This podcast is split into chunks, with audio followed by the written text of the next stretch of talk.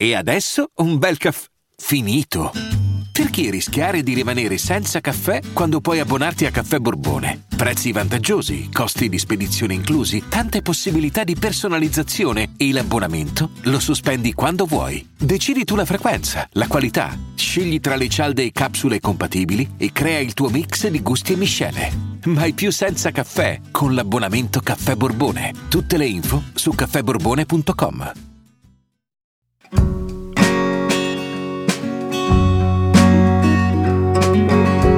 Penso di non essere stato l'unico ad essere rimasto molto colpito dalla scomparsa di Mino Raiola. D'altronde ci si stupisce sempre della morte, nonostante inesorabilmente tutti moriremo, ci si stupisce sempre, o perlomeno si rimane colpiti. E devo dire la verità, a me capita sempre di rimanerci proprio male quando a lasciarci è un personaggio di successo o famoso, o meglio, non male, ci rimango, cioè ci penso molto, penso a tutto quello che aveva quella persona e a che cosa gli sarà dispiaciuto più perdere, se i propri cari e la famiglia o forse il successo o ancora di più tutto ciò che avrebbe voluto fare. Poi in questo caso è una morte di fatto prematura. È vero, Mino stava male, ma aveva solo 54 anni. Da giorni ci penso e da giorni mi sono convinto che penso alla scomparsa di Mino Raiola perché mi rendo conto che era umano, come me. E questa cosa mi stupisce. Era un uomo, un umano che cresce, invecchia, prova gioia e dolore e soprattutto muore. Sì, adesso sembro pazzo, direte, ma certo è evidente che è uno come noi. Però a me non mi va proprio giù questa cosa che uno lotta tutta la vita alla ricerca di qualcosa, chissà cosa poi, come nel caso di Mino Raiola, e poi a un certo punto muore. Così. Penso che la vita sia appesa a un filo e tutto il mondo, non solo la morte di Raiola, parla di questo. Ecco allora veramente torno a chiedermi dove corro tutto il giorno, tutti i giorni. No, perché adesso andremo a vedere, andremo a ripercorrere le tappe della vita di uno dei procuratori più influenti della storia del calcio mondiale, che è partito dal niente ed ha conquistato tutto e poi è morto. Avrà conquistato milioni di euro, fama, successo, benessere, ma non un giorno di vita in più rispetto a quello che era stato scritto. Tutto quello che aveva non gli ha dato neanche un minuto di vita in più. Allora mi chiedo, perché facciamo le cose? Quanto vale la pena lottare per raggiungere i propri obiettivi se poi moriremo? A me la morte di Mino Raiola mi ha messo inesorabilmente di fronte a questa domanda. Ma se morissi domani, anzi se morissi adesso, mentre scrivo il podcast, sarei felice di aver passato gli ultimi miei momenti su questa terra scrivendo? E allora perché tutte le settimane scrivo? E allora perché lotto? Perché faccio le cose? Anzi, ancora meglio, vi chiedo a voi, adesso, dovunque voi siate, in qualsiasi circostanza e con qualsiasi persona al vostro fianco, state facendo qualcosa che amate e per cui valga la pena vivere? Per voi, la storia di Mino Raiola. Ho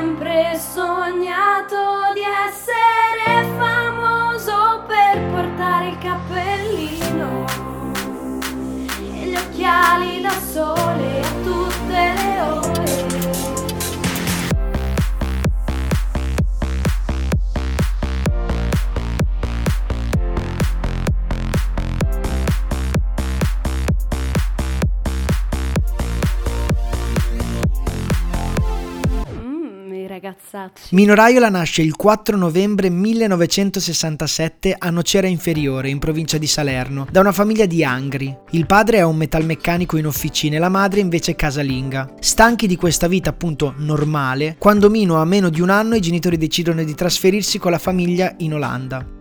Ecco, come penso ogni ragazzino romagnolo almeno una volta nella vita abbia pensato di andare ad aprire un chiosco di piadina all'estero, in egual modo fa la famiglia Raiola. Sì, perché era da un po' che avevano questa idea di aprire un ristorante e di esportare la pizza e il cibo italiano all'estero, insomma, vogliono tentare la fortuna. È il 1965 e non è assolutamente banale emigrare per cercare fortuna. Il mondo è tutt'altro che globalizzazione. Si trasferiscono ad Harlem, vicino ad Amsterdam, dove hanno uno zio panettiere che già lavora lì da un po' e che li può aiutare. Aprono il ristorante Napoli di Harlem. Il padre di Mino è uno veramente tosto, il classico con la fame e la voglia di fare. D'altronde era andato via da Nocera Inferiore proprio per quello, per spaccarsi la schiena. E al Napoli di Harlem lavora dalle 18 alle 20 ore al giorno. Mino crescendo consegue la maturità classica nonostante passi i pomeriggi tra i tavoli del ristorante a prendere le comande da portare in cucina. Fa il cameriere, sì, e a dire la verità è veramente bravo, non tanto a fare il cameriere, che sì, se la cava, ma ci sa proprio fare con i clienti, ha una dote innata nel parlare alla gente, sa come approcciarsi, come mostrarsi al pubblico. Parte facendo il cameriere lavando i piatti, ma diventa sempre più fondamentale per l'attività di famiglia perché con gli anni comincia a gestire i rapporti coi fornitori e soprattutto le finanze del locale. Sotto la sua gestione, pian piano, il Napoli di Harlem diventa un ristorante di lusso e poi da non sottovalutare il fatto che sapesse parlare con tutti e questa volta non parlo di doti comunicative, ma del fatto che sa sei lingue, italiano, francese, spagnolo, olandese, inglese e tedesco. Non le sa perfettamente, eh, ma abbastanza da poterci lavorare. Finisce al ristorante e corre al campo dell'Harlem giovanile per allenarsi. Perché all'inizio voleva anche fare il calciatore, è sempre stato appassionato di calcio fin da piccolo ed ha anche sempre giocato. Ma un'altra sua dote, oltre a quella oratoria, è la capacità di riconoscere un vero talento calcistico. Ecco, a 18 anni capisce che il suo non è un talento che può far carriera, per cui decide di smettere di giocare per dedicarsi alle altre sue cose. L'Harlem è una squadra di Serie B olandese il ristorante Napoli di Harlem è ormai diventato un posto frequentato da molti e tutti i venerdì sera in particolare il presidente della squadra prenota un tavolo e viene a mangiare lì. Mino ci entra in confidenza, sarà la simpatia, il savoir-faire, insomma stuzzica l'interesse del presidente dicendogli Presidente, lei non capisce proprio niente di calcio. La tocca sempre piano Mino, uno strafottente ma gentile. Ha quell'ignoranza che se è fatta con un certo portamento non può che affascinare. Ed infatti il presidente rimane folgorato dalla cosiddetta cazzimma di Mino, tanto che gli affida la responsabilità del settore giovanile dell'Harlem. Siamo nel 1987, Mino ha 20 anni e da quell'anno comincia la carriera nel mondo del calcio e quindi anche la sua carriera da imprenditore. Forse è una caratteristica tipica di chi parte con praticamente niente, solo tanta voglia, forza di volontà e fame. Fatto sta che fin da subito dà sfoggio a tutte le sue potenzialità, dà sfoggio di tutte le sue potenzialità, ha un fiuto per gli affari pazzesco. Compra un ristorante McDonald's e lo rivende dopo poco facendone un grande guadagno ed entrando nel consiglio degli imprenditori di Harlem. Sa parlare sei lingue e l'abbiamo già detto, ha fatto il cameriere, quindi possiede l'arte oratoria e l'abbiamo già detto, quindi si specializza nell'intermediazione e nella risoluzione di problemi di comunicazione tra italiani e olandesi, facendo dialogare proprio gli imprenditori olandesi con quelli esteri. Intanto col settore giovanile dell'Harlem fa molto bene, fa capire che di calcio ne capisce veramente. Dopo poco gli viene data la responsabilità di direttore sportivo dell'Harlem prima squadra. Anche l'azienda di famiglia intanto si ingrandisce esponenzialmente, da uno sono ormai 11 locali e prima o poi sarebbe arrivato il momento, quello del bivio, della decisione sul cosa fare nella propria vita. Tutto quello che è passato per le sue mani sta crescendo, si sta trasformando in oro, ma tutto assieme è troppo. Mino decide che si dedicherà solo al calcio.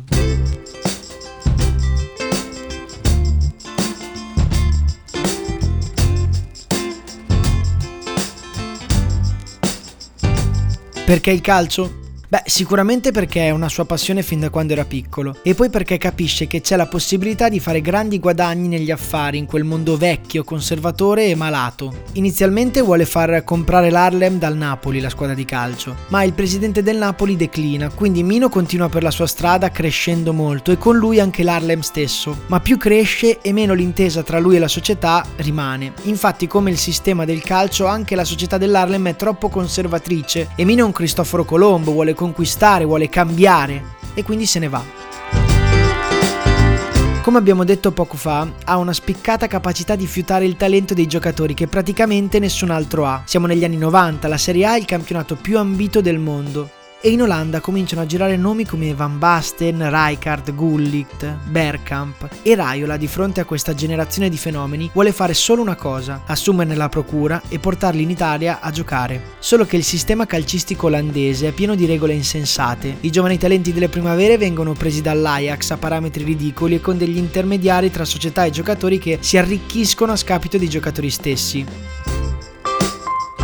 Mino prima comincia a collaborare con Rob Jansen, uno dei procuratori olandesi più forti negli anni 90, ma in poco tempo capisce che è un cavallo di razza e deve lavorare da solo, non può sottostare ad altri che tra l'altro non hanno la sua stoffa, vecchi procuratori conservatori come Jansen. Si mette in proprio e fonda la sua società di intermediazione, la Intermezzo. Decide di andare a parlare col sindacato calciatori, vi ricordate le sue doti oratorie persuasive? Ecco, in questa occasione chiude un accordo per cui diventa ufficialmente il rappresentante sindacale di tutti i calciatori calciatori olandesi nelle trattative estere. Cioè, intendiamoci, Mino Raiola, un signor nessuno che passo dopo passo, yard dopo yard, sta bruciando mete su mete. La sua prima idea è proprio quella di tagliare tutti gli intermediari tra calciatori e società, quindi far fuori tutti quegli intermediari inutili che si arricchiscono ingiustamente nelle varie trattative. E la sua prima vera trattativa è nel 1992. Mino porta Brian Roy, un calciatore olandese, al Foggia di Zeman, Giusto per farvi capire il suo stile, Raiola chiama il presidente del Foggia e gli dice che stavano pagando il calciatore il doppio rispetto a quello che avrebbe fatto pagare lui tagliando gli intermediari. Beh, chi non rimarrebbe affascinato da qualcuno che ti chiama e ti dice ciao, ti faccio spendere la metà per questo affare, accetti? Il nostro protagonista è un passo avanti rispetto agli altri perché ha questa sensibilità, questo volere a tutti i costi il bene dei suoi assistiti. Si trasferisce anche a Foggia per un anno per stare a fianco al suo assistito, capite? A Foggia, non a Miami. Cioè dipinge i muri di casa del suo pupillo e lo aiuta nella vita dentro e fuori dal campo. Proprio a Foggia diventa amico del presidente della società e dell'allenatore Zeman. Incontra anche Roberta, quella che diventerà sua moglie. Non so se già ve ne siete accorti, ma poche persone tra quelle che raccontiamo di solito hanno così tanta fame, così tanta voglia di conquistare il mondo. Mino è inarrestabile. Conclusa la trattativa e accertatosi che Roy fosse a suo agio, torna in Olanda.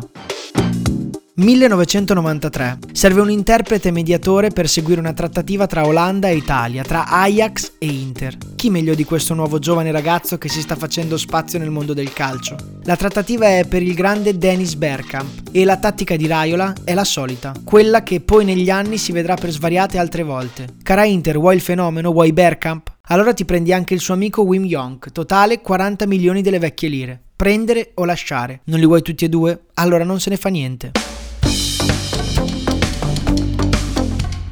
Beh, la trattativa va a buon fine. Mino Raiola mette a segno un colpo da maestro, solo uno di una lunghissima serie. Non sta alle regole di tutti, trova cavilli per aggirare i regolamenti ed ha sempre la meglio. È geniale, diventa agente FIFA e fonda la società Sportman, con sede a Monte Carlo e con uffici dislocati tra Brasile, Paesi Bassi e Repubblica Ceca. Detto questo, il vero colpo che lo consacra tra i grandi procuratori è nel 1996. Infatti nota questo giocatore giovane, biondino, viso angelico, talentuoso che gioca nello Sparta Praga. Il suo nome è Pavel Nedved. Mino riesce a prendere la procura del giocatore e comincia le trattative per portarlo in Serie A. La trattativa è con la Lazio, che sulla panchina ha proprio quell'allenatore che aveva conosciuto a Foggia, Zeman, con il quale tra l'altro litiga proprio per la trattativa di Nedved. Nelle trattative non ci sono amici. So che i club preferiscono spendere di più per lo stipendio del giocatore che per il cartellino e io lavoro per questo. Da qui seguono anni di grande successo, segue la procura di tanti grandi giocatori. Ma c'è un altro step, un altro incontro che segnerà ancora una volta in positivo la carriera di Raiola. È il 2004 e all'Ajax c'è un giocatore molto forte, non è olandese ma viene dalla Svezia, dal Malmo, e in realtà lì era veramente forte, era un fenomeno, alto 1,91, agile, con una potenza indecifrabile ed una tecnica allucinante. Ma qui in Olanda non sta facendo grandi cose, si vede che non si trova bene e comunque ha bisogno di qualcuno che curi i suoi interessi. Il suo nome è Zlatan Ibrahimovic. I due si incontrano perché un amico dello svedese gli consiglia questo giovane procuratore italo-olandese che sta spopolando tra i procuratori di tutto il mondo. Ok, l'incontro si farà. Mino è seduto al tavolo di un ristorante, Zlatan è in ritardo, come sempre, e quindi Mino decide intanto di ordinare da mangiare. Sente un rombo di una Porsche arrivare fuori. È lui, Zlatan Ibrahimovic, quel colosso alto quasi due metri, Scende dalla Porsche tutto vestito firmato e con l'orologio d'oro.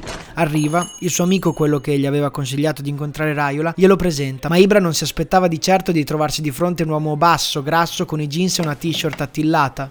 Decide comunque di sedersi. Ecco, Raiola lo fa apposta, non è che si veste male perché è un disattento, un trasandato, ma piuttosto perché così chi ha di fronte lo sottovaluta e lui, se può prendersi un vantaggio, se lo prende, sempre.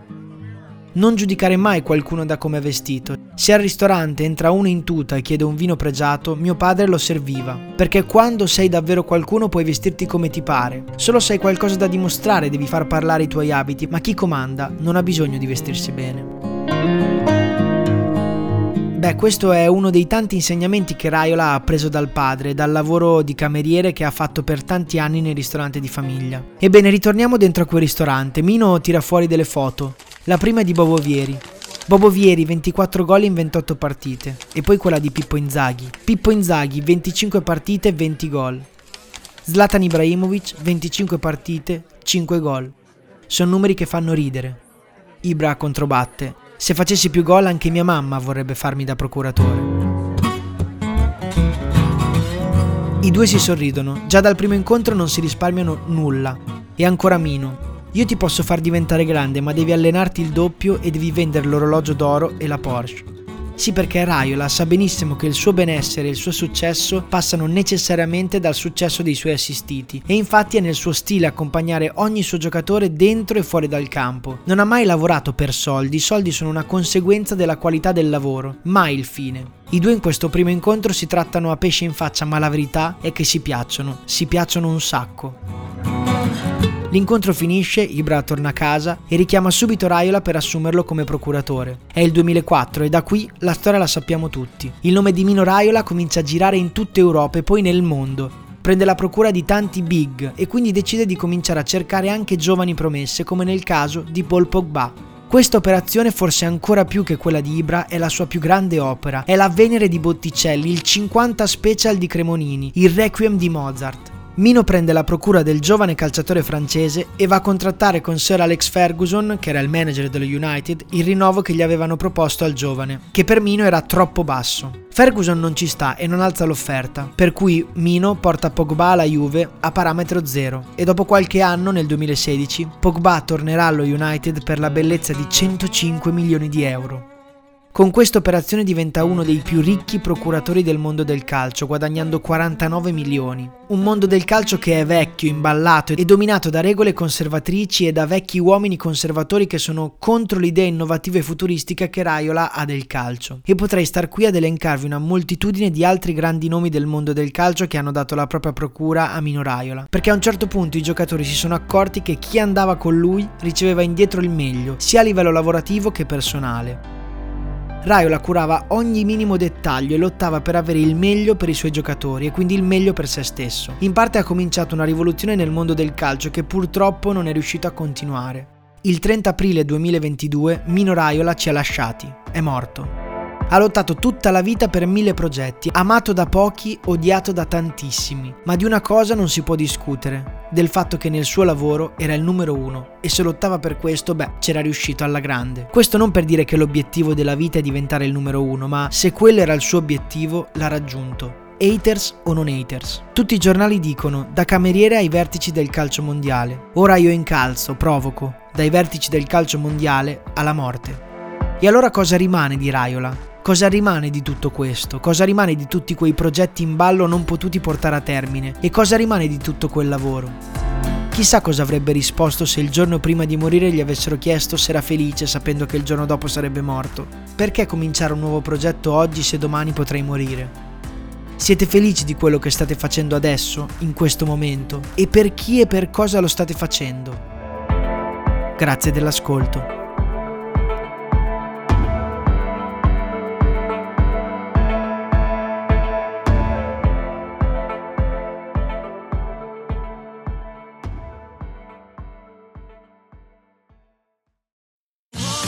Sotto costo 1 euro. Fino all'11 maggio il frigorifero combinato Samsung con AI Energy Mode per risparmiare energia è tuo a 599 euro perché 1 euro batte forte sempre.